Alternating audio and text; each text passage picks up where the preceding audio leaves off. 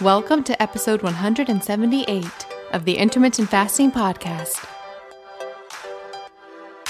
If you want to burn fat, gain energy, and enhance your health by changing when you eat, not what you eat, with no calorie counting, then this show is for you. I'm Melanie Avalon, author of What, When, Wine Lose Weight and Feel Great with Paleo Style Meals, Intermittent Fasting, and Wine. And I'm here with my co host, Gin Stephens, author of Delay, Don't Deny Living an Intermittent Fasting Lifestyle. For more on us, check out ifpodcast.com, melanieavalon.com, and ginstephens.com. Please remember, the thoughts and opinions on this podcast do not constitute medical advice or treatment. So, pour yourself a cup of black coffee, a mug of tea, or even a glass of wine if it's that time, and get ready for the Intermittent Fasting Podcast. Hi, friends. I'm about to tell you how to get an exclusive discount on one of my favorite products for truly upgrading your health on a cellular level. So, the new year is upon us, and it's often a time where people are really trying to instill new habits and really upgrade their health. There's something I have been using for years, not just at the new year. Literally every single day of my life. I am not making that up. Even when I travel, I have a way to address it then, which I will tell you about. And it's something that is so easy and feels amazing. That is red light and near infrared therapy. Okay, so friends, you could go somewhere and pay a lot of money to do red light, near infrared therapy sessions, or you could just bring it to your home and use it every single day. That's what I do. I've been using Joovv red and near infrared light therapy devices for so long. There are so many clinically proven benefits of red light therapy. That includes improving your skin. Yes, you really will notice it. Faster muscle recovery, reduced pain and inflammation, enhanced sleep, and so much more. I use it in the morning and evening as ambient light because it actually mimics the setting and rising sun, and then I sort of run it throughout the day as well to help combat all of the blue light that we're exposed to, which can have a negative effect on our health. Whenever I have muscle pain, I shine Joovv on the muscle. For me, it has made the pain go away instantly, and then for chronic pain, when I do continued sessions, it's made it dissipate. One of my good friends, who is a doctor, uses these devices on his, shall we say, manhood for benefits there. Yes, it can help in that department as well. I honestly could not imagine my life without Joovv. You will just feel so good using these devices. People also post all the time in our Facebook group of their pets gravitating towards the Joovv because intuitively they just know that it's good for them. The reason Joovv can address so many things related to health is because it actually affects our cells on the mitochondrial level. Basically, it makes those cells perform better, and when those cells are performing better, everything just works better. That's why, yes, Joovv can help with your energy as well. I've been recommending Joovv specifically for years because the quality of their devices are the best. Their modular design allows for a variety of setup options to give you flexibility. The treatments are so easy, you can do them in as little as 10 minutes, or you can be using it all throughout the day like I do. All you have to do is relax and let your body take in the light. They also have their Joovv Go, which you can travel with. Yes, that is how I really do use this every single day.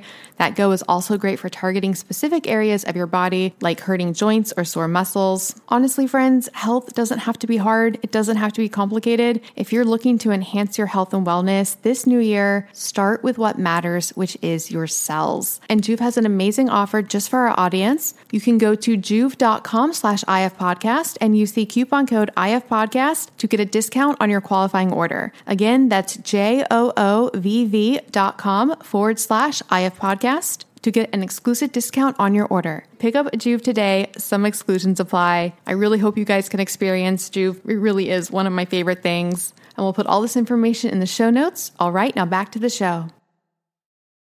One more thing before we jump in. Did you know that common ingredients found in skincare and makeup products can actually disrupt your endocrine system? These endocrine disruptors are a silent threat that can have significant impact on your health, including something that is very important to me fertility. Your skin is your body's largest organ, and what you put on it matters. Endocrine disruptors are chemicals that interfere with the natural hormonal communication in the body. It also matters during during pregnancy. And that's one of the reasons I pay close attention to what I put on my skin while being pregnant. Studies have shown that exposure to endocrine disruptors can affect both male and female fertility. For women, these disruptors can lead to irregular menstrual cycles, ovulation issues, and even polycystic ovarian syndrome or PCOS. In men, they can reduce sperm quality and quantity, making it even more challenging to conceive. But it's not just about fertility. When it comes to fat loss, one of the reasons that endocrine disruptors can get in the way of fat loss is because a lot of our toxins are actually stored in our fat. It's a way that our bodies protect us from those toxins. These toxic compounds can even work synergistically, amplifying their harmful effects and making it that much harder to shed unwanted body fat. All of these reasons are why I am obsessed with a company called Beautycounter. The founder actually started the company when she learned about the potential dangers of toxic chemicals and their link to health issues, specifically miscarriages and infertility. While pregnant, I make sure to only use Beautycounter products. It's one of the only makeup lines that is officially recommended from the Environmental Working Group. What really sets Beautycounter apart is their unwavering commitment to protecting us,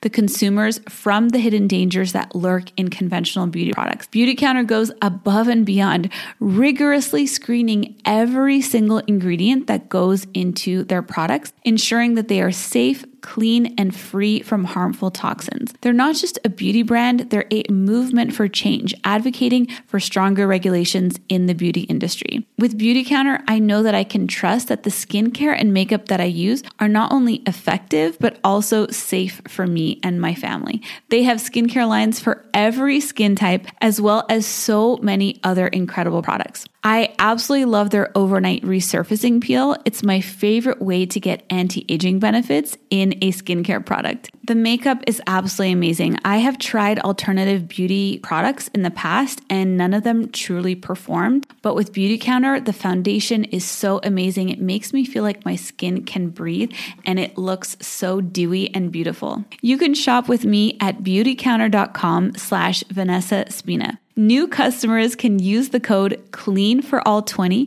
for 20% off their first order. Beautycounter.com slash Vanessa Spina. All right, friends, now back to the show. Hi, everybody, and welcome. This is episode number 178 of the Intermittent Fasting Podcast. I'm Melanie Avalon, and I'm here, Gin Stephens. Hi, everybody. How are you today, Gin?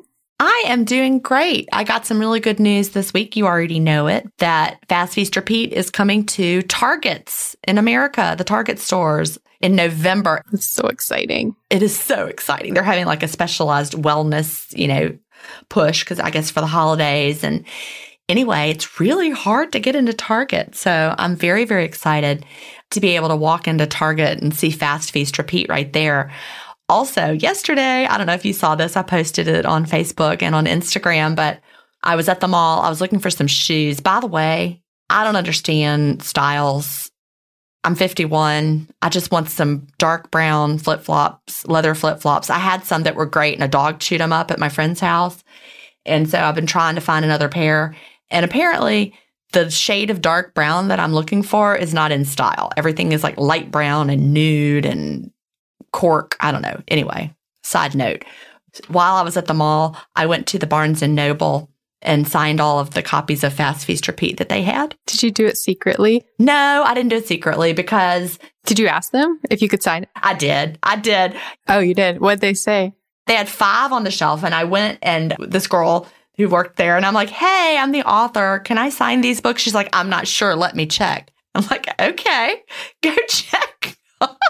I thought they might say no at first. I was like, all right. And what they say? Well, the manager came over and he was like, of course. And we'll put these stickers on them that say signed copy. Oh. Which I, you know, of course, is what I wanted them to do because, you know, then people can tell it's a signed copy. But what was fun is he told me they've had to reorder several times and that it was selling really well. That's really exciting. That people are coming in and like asking for it. So, yeah, that made me so happy. So, fast feast repeat check your Barnes and Noble. And then in November, check your Target. Now I feel like because when they released mine in Barnes and Noble at the beginning, they had it featured, you know, like on the, the centerpieces where they feature the books, they had it featured. I should have done that. I should have asked if I could sign. I just went in and secretly and bought it and didn't tell anybody. And then since then, I just walk in secretly and sign it and run away like I've done something wrong. But I, I just felt like it would be fun. And so I did it and it was fun and also weird. It felt weird. Yeah. It's exciting. It was. So that was a lot of fun. So what's up with you? Anything new? Well, you know this, but I interviewed Wim Hof. Very cool. Oh my goodness, listeners, you guys know I talk about my obsession with cold exposure. Gin, we're going to get Gin on board someday. We're not. We're not going to get Gin on board. So Wim Hof is pretty much, he's known as the Iceman and he climbed Mount Everest in shorts. He holds 26 world records. He's insane. There's actually an episode on Netflix right now on Gwyneth Paltrow's, I think it's called like Goop Lab series. Something like that. Yeah. Yeah. Did you watch the fasting mimicking diet episode she did? I did not. Yeah, she had Walter Longo on for one of the episodes. She's an episode with Wim, and he has the cold exposure, breath work techniques, which I've also started doing. Which, oh my goodness, Gin, how long can you hold your breath? Probably not long enough. If you do Wim Hof technique breathing, you magically can hold your breath eons, and it's like not even a big deal. I held it two and a half minutes. It like wasn't even a big deal. Yeah, I can't do that. Oh, you can if you do the breath work. You think you can't, but you can. And then it's funny because you're like totally fine. And then all of a sudden you feel like you're dying. And that's when you take your breath in. So for listeners, it's pretty much the most like motivational conversation I think I've probably ever had because he's like, he just wants to change the world. And he's so passionate and he's doing all the research. That's what's really unique is they're doing clinical studies on all of his methods and they're finding incredible things like the first time they've shown in scientific studies that you can modulate or control your autonomic response to things like your immune system that they thought couldn't be controlled by the mind. They found that with his method, the participants can. Wow. So does he have like one book that you recommend? He doesn't have any books yet. Oh, he has one that's in the works, doesn't he? Yeah. So that's what I brought him on for. So Okay. He's got the same literary agent that you and I do.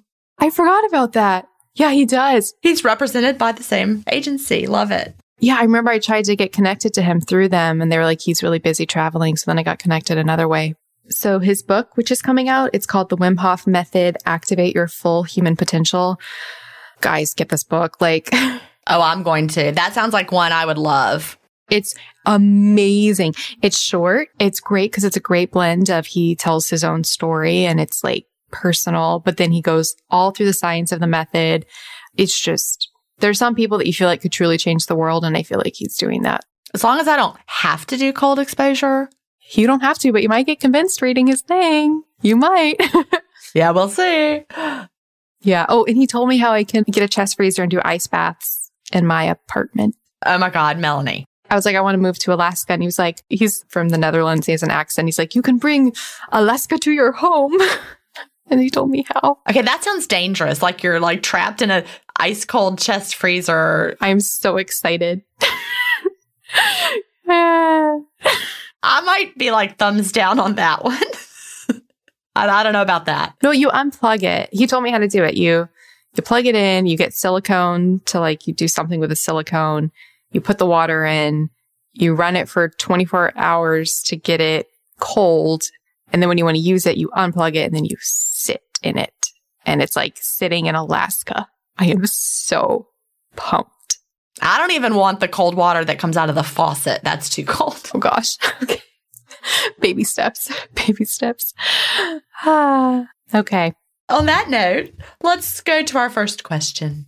All right. So our first question comes from Maria and she says, printed it out today. Hi, Gin and Melanie. First of all, I love listening to your podcasts during my morning walks. I've been picking random ones, but have probably listened to about 30 in the past few months. During this quarantine time, I have been making some lifestyle changes, and after listening to many podcasts about intermittent fasting, I am very interested in the benefits of it.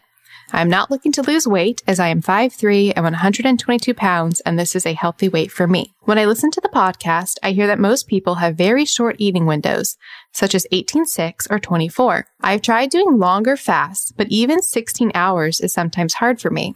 I have been fasting between 14 and 17 hours depending on how I feel each day. I wanted to know if a fasting window of 14 to 15 hours is too short to see benefits from fasting.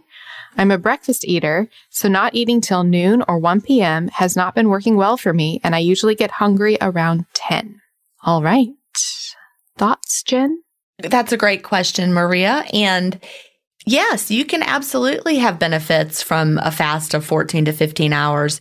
You know, I've seen Walter Longo, who came up with the, the fasting mimicking diet.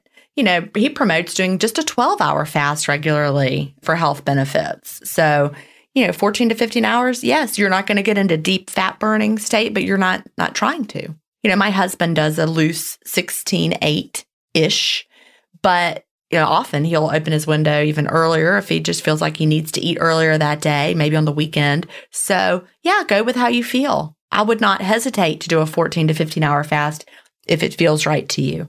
Yep, 100%. I'm on the same page. And, and I find it a little bit ironic because, and Gin mentioned this, but some, you know, big fasting proponents actually advocate, especially for women, doing more like, you know, consistently a shorter fast, be it 12 to 16 hours or so.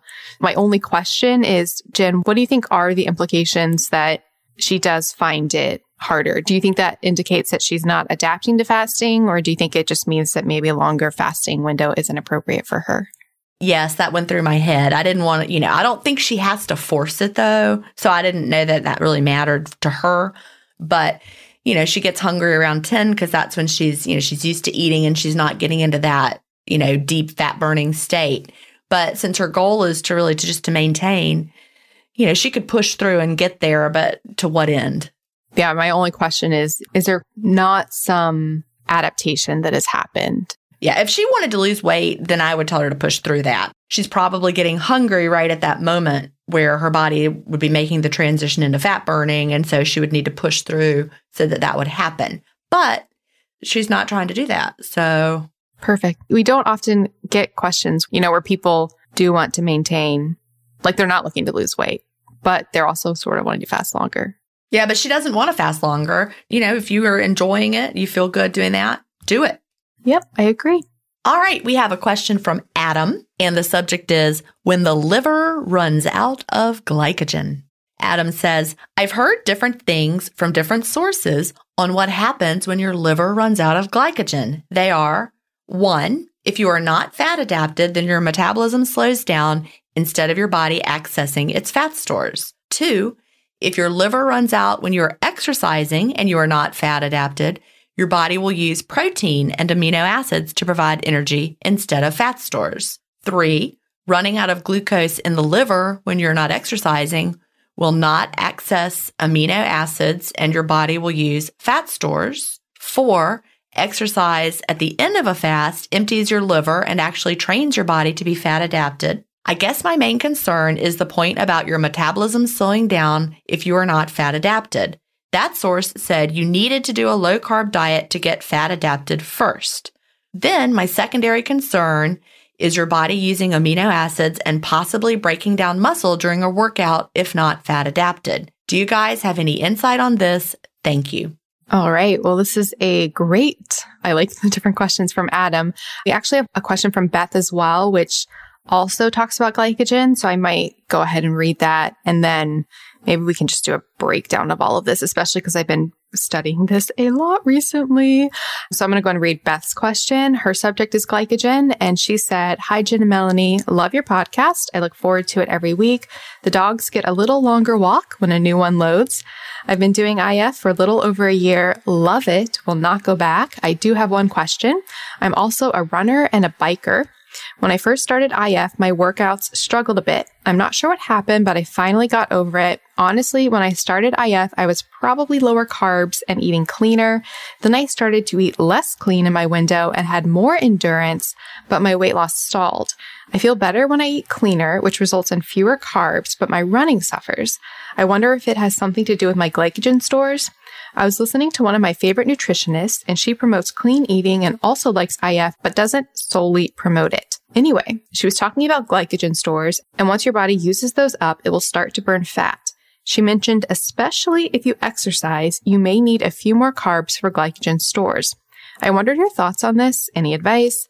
I don't know if there is any way to know how many carbs to have to have enough glycogen to not struggle running. Is this even how it works? I won't stop IF and I won't stop running, but I would like to do both, but still lose even more pounds with better eating. Thanks in advance. I'm so thankful to my friend who introduced me to this lifestyle, Beth.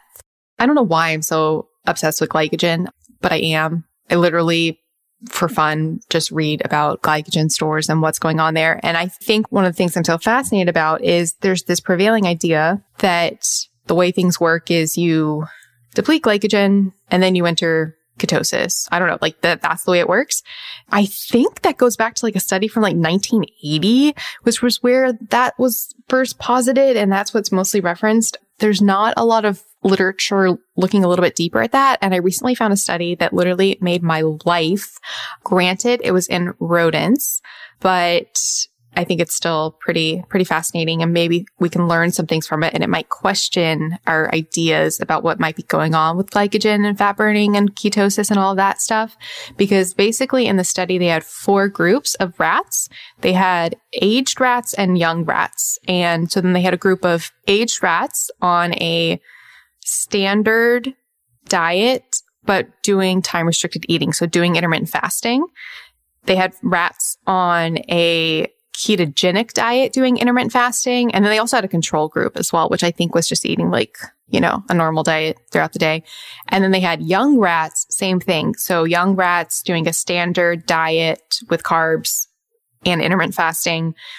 Young rats following a ketogenic diet with intermittent fasting and then like control rats. And they did a, a set of different studies, like comparing all of these. But what was fascinating was they basically used the glucose ketone index, that's the GKI, as a marker for really entering like a ketogenic state. And so that's just looking at blood sugar levels compared to ketone levels. And what they found, they found like a lot of really fascinating things. So they found that on ketogenic diets, it reduced overall glycogen storage capacity. So the rats on ketogenic diets doing intermittent fasting, they could hold total less glycogen total. So is that saying they didn't refill it as much? Yes, but the actual, like, if their liver could hold X amount of glycogen, it was less than the amount of glycogen that the rats that were not doing ketogenic diets could hold. And then what was interesting though was it wasn't affected by fasting or not fasting. So when they were fed and when they were fasting, they had lower total gl- glycogen levels compared to the group that was eating the carb inclusive diet with fasting. So it was lower levels at the moment, like compared to the other group, but the capacity of the glycogen was less. So basically they weren't holding as much glycogen. Actually, yes, what you kind of just said, they weren't necessarily like refilling it, but it was staying steady and it wasn't getting affected by going in and out of fasting. And I feel like I'm going all over the place, but it does speak to some of the questions we just had about, because I read before that, you know, when people are keto adapted, they don't necessarily need glycogen as much for fueling exercise and stuff like that. The muscles become like fat adapted, but then also their glycogen levels aren't really involved in their you know, energy and output and things like that. So one of their quotes was they found that ketosis prevents fasting induced liver glycogen depletion. So in other words, when these rats were following ketogenic diets and doing fasting, when they went into fasting, it wasn't necessarily depleting that glycogen. They were maintaining it, which kind of throws a, I don't know, throws a paradigm shift there to think about how to think about things. For muscle glycogen, there was absolutely no difference between any of the groups, which was really interesting.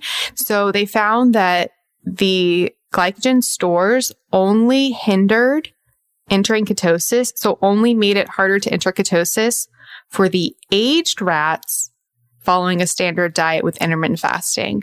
The idea there might be that aged rats aren't as metabolically flexible and aren't as good about switching in and out of ketosis.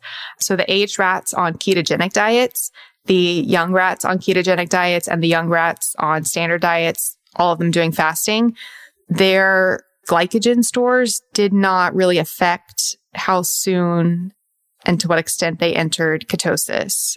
So I don't know if it's that the fasting was basically, you know, making it easy for them to enter ketosis and glycogen wasn't even playing a role as long as they're metabolically flexible, which would be the young rats and then the old rats on ketogenic diets. Um, it really speaks a lot though to metabolic flexibility and this idea that it seems like people, depending on you, depending on your metabolic flexibility, people can often switch in and out of ketosis and glycogen might not be playing as big of a role as we think it might be playing.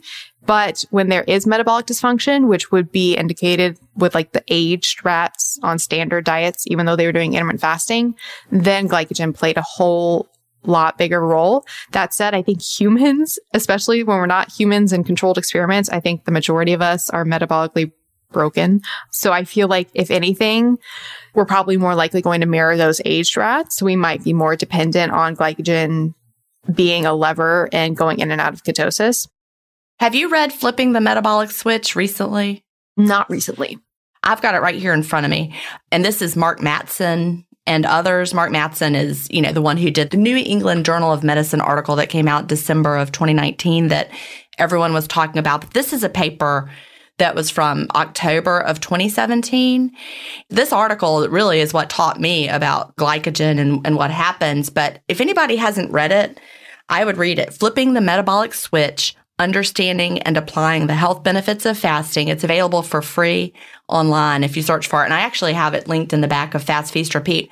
But I mean, this goes 100% against the, some of the things you were just theorizing, Melanie. And it says the metabolic switch. This is their definition of the metabolic switch. I'm going to read verbatim. The point of negative energy balance at which liver glycogen stores are depleted and fatty acids are mobilized, typically beyond 12 hours after cessation of food intake.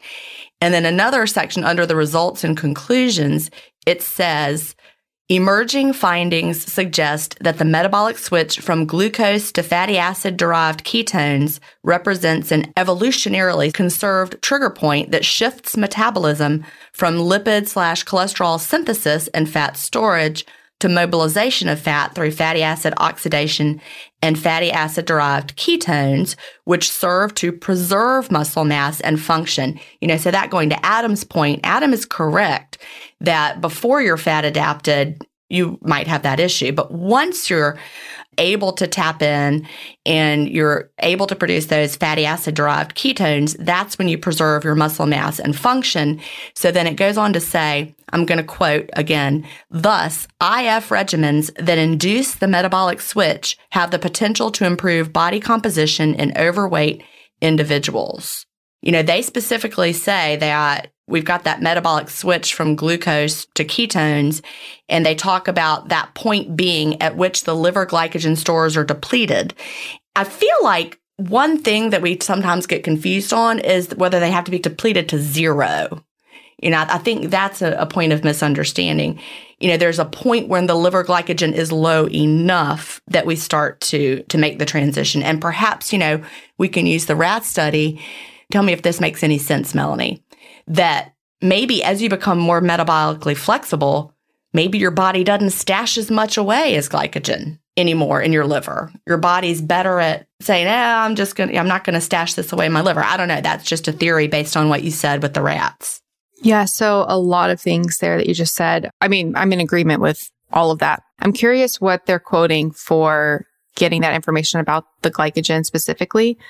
I need to go read what study they're talking about from that. I'm wondering if everybody's referencing the same original source material for that. Well, I mean, eh, that's where everyone's understanding is coming from the same, you know, because it's everybody's, you know, saying it this way, including Mark Mattson, who's a big, a big time. Yeah. Everything that you just said is actually in agreement with everything that I was just pointing out that when we're fat adapted, you know, we're switching into burning fats because like that the sentence you read about emerging research it wasn't talking about glucose. It was talking about switching to fat burning. The whole point of this journal article is the metabolic switch is that point where your liver glycogen is depleted enough for you to switch over. That's what they're calling the metabolic switch flipping the metabolic switch. The metabolic switch is defined by them as the point of negative energy balance at which liver glycogen stores are depleted and fatty acids are mobilized. So it's the point. Oh, and then typically beyond 12 hours after cessation of food intake. It sounded like the rat study was saying, hey, liver glycogen has nothing to do with it. And I don't want people to think that's true. So the consistency with the study wasn't glycogen stores. It was really the time. So the fasting time. And what Mattson says and this is what I'm wondering because he says the point of negative energy balance at which liver glycogen stores are depleted and fatty acids are mobilized typically beyond 12 hours after cessation of food intake. What I'm wondering is, is it citing literature talking about liver glycogen stores being the key? Also, it's overlapping with 12 hours being when that happens. When I'm just wondering if maybe it's the time, it's the 12 hours and maybe liver glycogen stores aren't necessarily completely depleted at 12 hours. We often say don't focus on ketones, you know, don't stress about measuring ketones. I think it's the same thing with liver glycogen. Well, oh yeah. I mean, I wouldn't stress about it at all. It just seems like the more and more I read and like think about this, that the prevailing idea is often that we deplete liver glycogen and then we start burning fat. And those are often lumped together with fasting because fasting is often the, the method of depleting liver glycogen. What I'm wondering is maybe we think it's the liver glycogen depletion when it's partially that, but maybe also or instead actually the time, the fasting time, because even what Mark Mattson just said, and I keep reading this, but he says the point of negative energy balance at which liver glycogen stores are depleted and fatty acids are mobilized typically beyond 12 hours after cessation of food intake. It's a tiny nuance, but I'm wondering if we're focusing on this prevailing theory of liver glycogen depleting when really maybe that metabolic switch is the 12 hours. Maybe that's the metabolic switch. Maybe the metabolic switch isn't the glycogen. I don't think so. I, I don't think it's time. And that's just because based on my experience and the experiments of so many other people, I actually can tell you when I've had, you know, vacations and I can tell I've refilled glycogen to the point that it takes me longer. I can tell some days, you know, that switch gets flipped sooner and a lot of it depends on what I ate the day before. So no, I don't think 12 is a magic number. I think that is an average perhaps for someone who is metabolically flexible. Perhaps if you're metabolically flexible, around hour 12 is probably an average. That that would be my hunch, but no, I don't think it's time dependent. I do think it's energy balance dependent. My hunch is it might be more time dependent. The reason that I don't think that that's true is just the way I feel differently on different days and I can pinpoint it based on what I've been doing and how I've been eating. The other thing is liver glycogen caps at not that much. So even if you, it's around, it's usually estimated to be 100 grams, which is, you know, what, 400 calories. So even if you were to go on a crazy vacation, eat like 5,000 carbs, it's actually not going to add any more extra liver glycogen. It'll fill muscles if they're not filled. So there is more glycogen stores in the muscles, but that is reserved for the muscles. That's not going to affect your probably your entrance into ketosis. So you can't eat really more than what your liver glycogen stores allow, even if you go on a crazy, crazy, crazy carb binge. When you run out of glycogen stores in the liver and muscles, the carbs will either be burned off as energy or two to three percent up to potentially 10%, but it's probably more like two or three percent will get turned into fat in the liver. Can I interrupt real quick? I think it's a more gradual process than you're implying there because it's not like I go eat, you know, a week on a vacation and then after day one of eating more, my glycogen's filled. I think just as we deplete it gradually over time to get to the point where we're getting into ketosis every day, it takes I don't think that you just eat one meal and then bam, all that goes into glycogen storage. That's the thing. I know that the liver can only hold a certain amount, but I don't think that it refills it all up like just from a meal. I've just noticed when I've had a day where I ate more, I'm fine, but it's when I've had several days, it's like a gradual thing. Just like we have a gradual depletion, we have a gradual refilling. That's another thing is your liver glycogen stores. The more you eat, the more carbs you eat, and the longer you eat, you can raise that potential to store more. So how does that affect? I'm just confused. How does that affect when you would start generating ketones again? Well, like I could tell, like the last time I went on a cruise, I could tell it was a few days after being home before I started getting into ketosis during my fast. It took me a few days of being back on my normal fasting schedule. How do I know? Well, because I would need to take naps. And I mean, I just, I know my body well enough to know. You know, now we have this ketone analyzer that you talk to them on your other, other podcast. And it's been really interesting that I can say, oh, I feel like I'm in ketosis. And then I can blow and I, I'm getting numbers. Whereas I'm like, yeah, I can tell I'm not like first thing in the morning, but it's not always at the same time. It doesn't always correlate to, well, now I'm at 12 hours, I'm going to get a number. You know, sometimes it's earlier than 12 hours, depending on what I ate the day before or how much I ate, if I had a short window. Sometimes it's at 16 hours. What's fascinating is, you know, I've been doing this so long, I can feel when that metabolic switch is flipped. I feel it. And so the breath ketone monitor has been great at confirming, like, oh, I feel like the switch is flipped, and then I'll use it. And I'm like, yep, there it is. So if you eat like a really big carb vacation meal, you think you don't get into ketosis at all the next day? Oh, no, not if I just eat one big carb vacation meal. It takes a few days. Like if I, even if I just go away for a weekend and have two days with longer windows or something, it takes me more than just two days before my glycogen is filled up. Like if I go on a cruise for five days, I'm going to come home and I'm going to have to redeplete glycogen. I can feel it. So when you have a big meal of carbs, I mean, I have big, big carb meals every single day. You don't think it fills up your glycogen? No, I don't think my body just shoves all those carbs into my liver. I think it uses a lot of them for energy because that's, you know, you're eating, your body is using those carbs for energy. I think my body uses those carbs for energy that I've just eaten. And then there may be a little bit to go into my glycogen stores, but not all of it.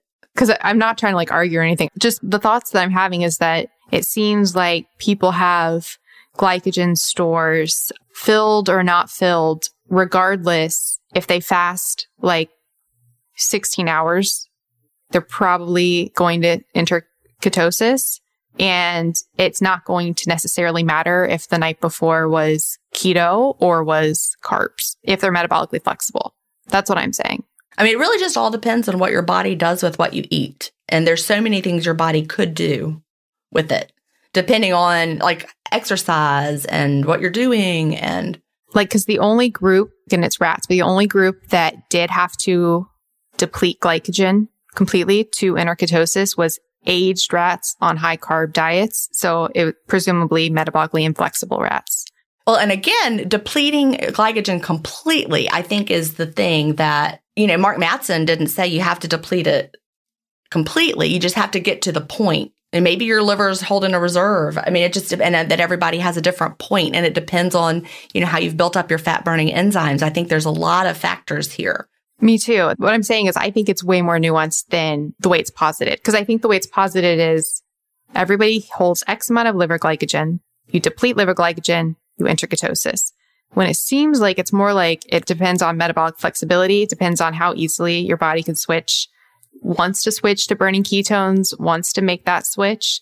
And if you are metabolically flexible, if you're doing a ketogenic diet, that seems to make it, it seems like if you're doing a ketogenic diet, so you're always keto all the time, your body's not really going by glycogen at all for when it's, you know, generating certain amounts of ketones. But when it, you are eating carbs, if you're metabolically flexible, glycogen might not be playing as much as quite a big of a role in having to hit a certain depletion number before you switch over.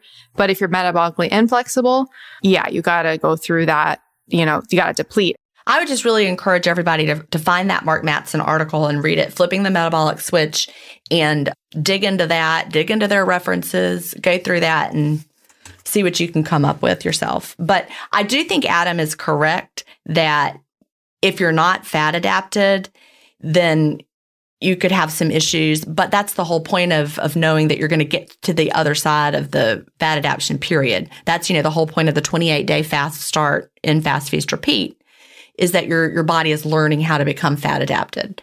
And that's the part that takes time and it can take more than 28 days if you're somebody who's very metabolically inflexible. That's just, you know, like a ballpark that it, you know, you should give yourself at least that amount of time for it to happen. But once that switch is flipped, you know, using the wording of of Mark Mattson in his paper, That's when you become fat adapted. The whole point is don't worry so much about what is your level of glycogen, where is it stored. Instead, you want to flip that metabolic switch so that your body can shift fuel sources as needed. And I think that's the only takeaway we really need to worry about. Fast sufficiently so that your body becomes fat adapted and you're able to switch fuel sources as needed to fuel your workout, to fuel your day, tap into your fat stores. I think that's all that matters. Well, yeah, because I mean, that's basically what I was saying is that it's more about the metabolic flexibility. The, the, title of the study that I am referencing is called Metabolic Switching is Impaired by Aging and Facilitated by Ketosis Independent of Glycogen. So to that point, what the study actually says, or what they say in their discussion is they say the prevailing theory regarding the initiation of ketogenesis is that ketone body production is triggered once the body depletes its glycogen stores.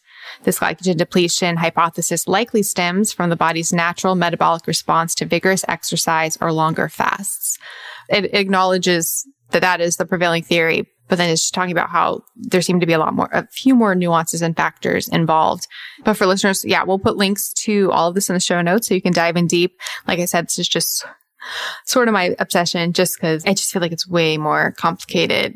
So to address Adam's questions, he says he's heard that when your liver runs out of glycogen, if you're not fat adapted, then your metabolism slows down instead of your body accessing its fat stores.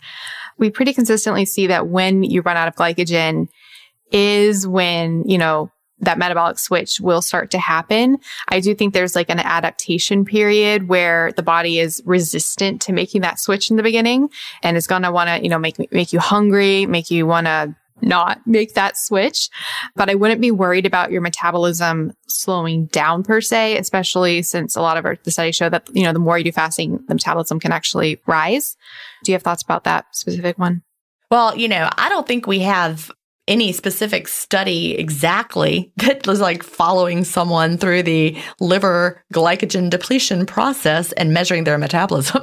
you know, this is all theoretic anyway. If there is, I will be like Christmas. I want to read it. Please send it to me. That would be cool. I'd like to read it too. But theoretically, if your liver ran out of glycogen and you had no more fuel and your body is not well fueled, that's when your metabolism would start slowing down. But your body is going to find that fat and get adapted pretty darn quick. That's the point of it, right? You know what's actually really interesting? I'm reading, you know, Cate Shanahan's Fat Burn Fix right now, and I'm getting deeper into it. And so it's kind of like how you have your fast start, and then the purpose of that is to make people, you know, metabolically flexible and adapted, and you're not focusing on weight loss. You know, it's to make these changes. So her approach is actually very similar, but a little bit different. So she has phase one and the goal of phase one is to reduce these hypoglycemia symptoms because she talks about how actually kind of like Adam's first point, people who aren't fat adapted yet, when they do run out of liver glycogen, the body, you know, just freaks out, doesn't know what to do, and you get hypoglycemia. So her approach, which kind of also is similar to Gin, how you have how to ease in with a ketogenic diet if people want, right? Don't you do like a ketogenic? Yeah, they can use the, the low carb, yep, ease in meals, we call them. She actually recommends everybody for the phase one. So, oh, this is so interesting.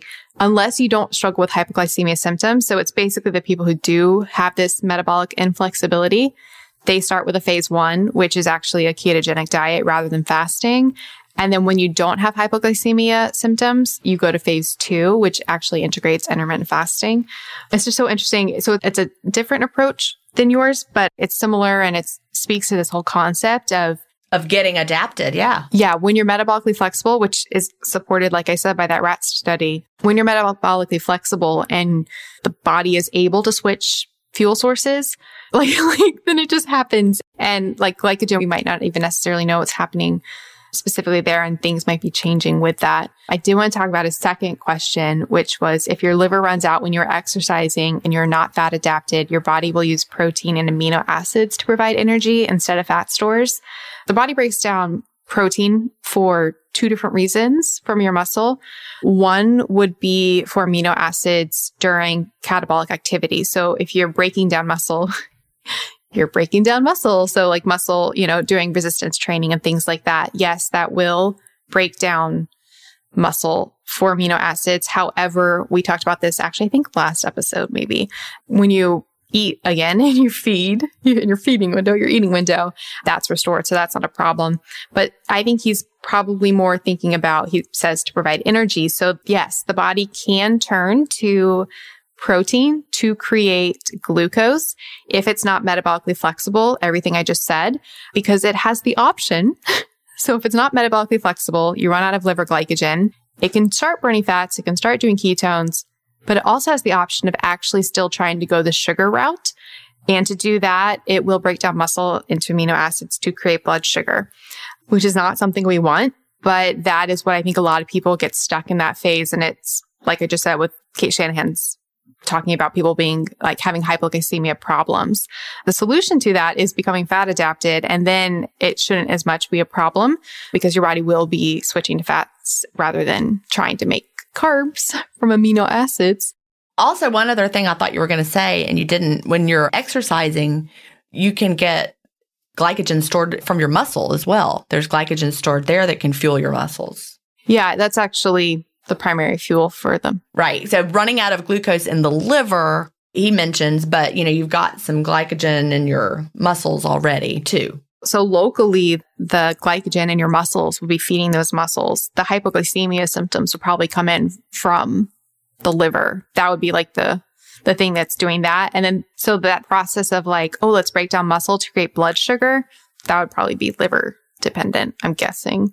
And then his thing about exercise at the end of a fast empties your liver and actually trains your body to be fat adapted. I do think we see pretty well a lot of people when they do exercise at the end of a fast. I think a lot of people do find benefit from it, especially if they're struggling to get fat adapted because I don't know. I'm not talking like chronic cardio, high intensity endurance for a long time, but you know, slow moving exercise at the end of a fast, I think can be a great way because if it's slow moving, it's telling your body, Hey, we need, you know, long term fuel here.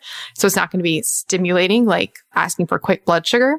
So I think like slower movement exercise type at the end of a fast, so like walking, yoga, things like that might be more supportive of making that switch. Actually, to that point, one other thing I forgot to mention from that rat study was they actually found, and this is something that users of the Lumen device that I've talked about before, which is like a breath carb analyzer, have been finding. They often are finding that exercise during the fast, or if they're doing like a ketogenic diet, seems to switch them over to carb burning. And this study with the rats, they found that the ketogenic fasting rats, when they injected them with epinephrine, so basically a stress response, so to, to mimic exercise, the ketogenic rats actually released more blood sugar in response.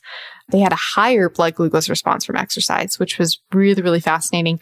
They argue that that showed that the rats were more metabolically flexible because they could generate more glucose on demand from adrenaline, aka stress or exercise. I don't know how I feel about that conclusion. it was really, really fascinating regardless. Lastly, we didn't answer yet Beth's question about do you need more carbs to fuel your exercise for glycogen stores?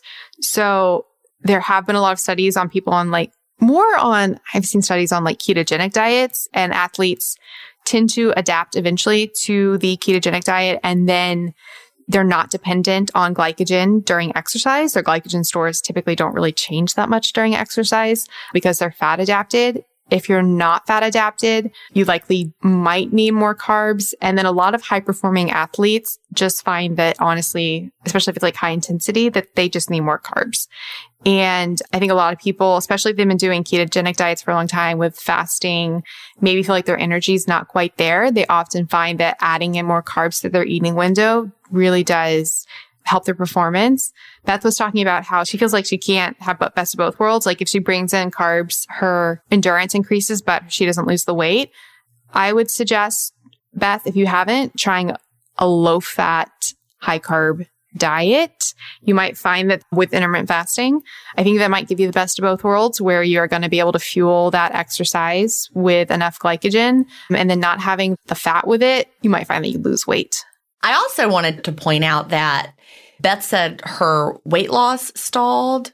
She said she was lower carb and then started to eat, quote, what she said was less clean and she had more endurance. Basically, she was lower carb, added some more carbs in, had more endurance, and then She says, My weight loss stalled. I think that she might possibly have had some confusion there with her weight because if you reintroduce carbs, you know, your body can retain ex- excess water with the extra carbs. You know, as you have more glycogen, your body holds water with the glycogen. And also, when you're having more endurance, maybe she's building muscle, but I think you can't just strictly go by, you know, what the scale is saying. Yeah, I'm actually, I'm so glad you brought that up. I missed that. And also, she's correlating that she eats higher carbs, which are less clean, and her weight loss stalls. It might not be the carbs making your weight loss stalls. It might be the, the less clean aspect of it.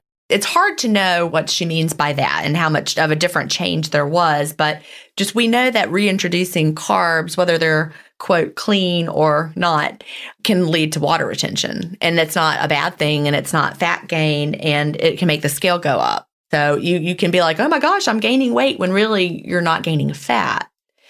And it feels like your weight loss is stalling, but really it's just you have a different water balance than you had before. It could be that when she was eating clean, she wasn't having inflammation from the foods. And if she's starting to eat these quote less clean foods, we don't know what they are, but inflammation can play a massive role. So if you're taking in inflammatory foods, I would hardcore encourage you, Beth. You said that when you eat cleaner, that naturally makes you eat less carbs. You can eat high carb, quote, clean, not hard. Fruits are high in carbs, sweet potatoes, starches, rice. I would 100% like dying to know. I'd love for you to try a quote clean, especially since that seems to, you know, work for you, a quote clean whole foods high carb approach see what happens. And if that doesn't work, a low fat version of that. So things to experience. I think a lot of people adapt to exercise with low carb diets, but some just never do. And they find that when they bring in the carbs, they're able to. And then if you want to lose weight, looking at those types of carbs and what you're eating with them and whether or not you're eating fat can play a huge, huge role. Yeah. And as you're switching carbs in and out, I would really use like progress photos to see somebody today in, in one of the Facebook groups posted a photo and she's like, I've only lost one pound and I'm so discouraged. And she posted side by side photos and it was like incredible the difference between the two. So it just, you know, the scale doesn't tell the true story you know, if you thought you'd only lost one pound, that would be really discouraging. But you looked at her photos and you're like, man, look at how it was the same shirt she had on in the other photo. And it was like loose as opposed to being skin tight. I mean, it was incredible the difference between the two photos. She's like, what am I doing wrong? What you're doing wrong is letting the scale be the, the Debbie Downer here. Sorry if your name is Debbie. I don't know. I feel bad for everybody named Debbie because when I say Debbie Downer, don't let your scale be your your downer when you know you're seeing results somewhere else. That's such a great point. All right. So a lot there. This is from Jessica, and her subject is daylight savings time changes. I would like to actually just propose let's just quit doing that. let's just leave the time where it is. I don't like the switching. The switching drives me crazy. All right. She says, Hello, Gin and Melanie. I'm a huge fan of all your podcasts and listen to you weekly. I started IF in January of this year and then found Delay Don't Deny in March. Since then, I've joined all the Facebook groups, read all your books, and truly immersed myself in learning as much as I can about the benefits of fasting daily.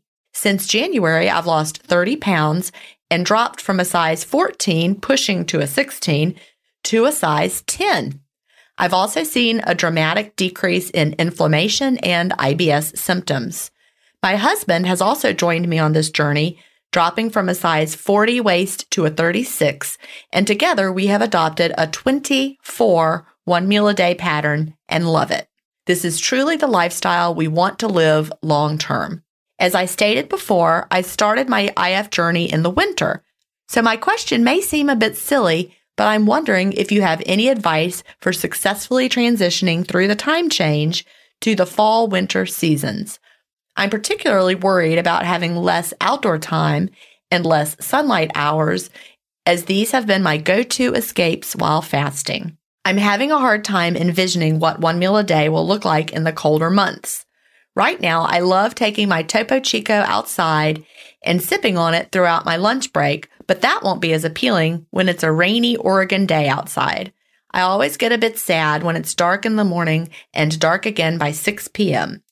In the past, that sadness has been buffered by hearty foods and delicious beverages, and I'm nervous about falling into old habits.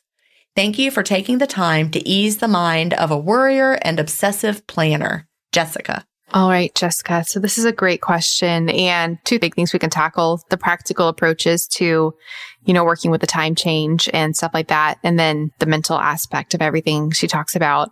Okay. Just from a light perspective, Jessica, get a Joovv if you don't have a Joovv.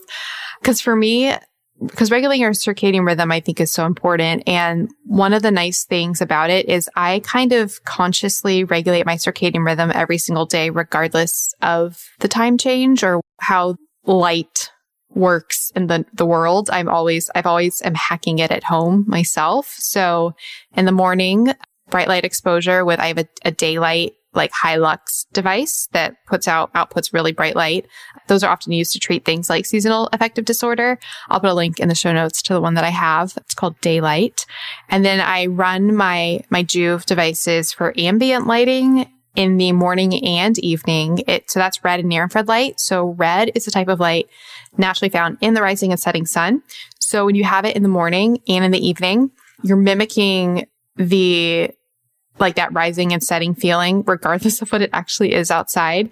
And I know most people, I feel like turn to Joovv for like skin health or muscle recovery or, you know, the, the metabolic benefits. I honestly, for the mood, like it's my thing. Like I can't even express my gratitude I have for it. And then on top of that, I would actually suggest, I know this is controversial, but I would actually really, really suggest in the darker months getting a membership at a tanning bed you want to get the UVB beds.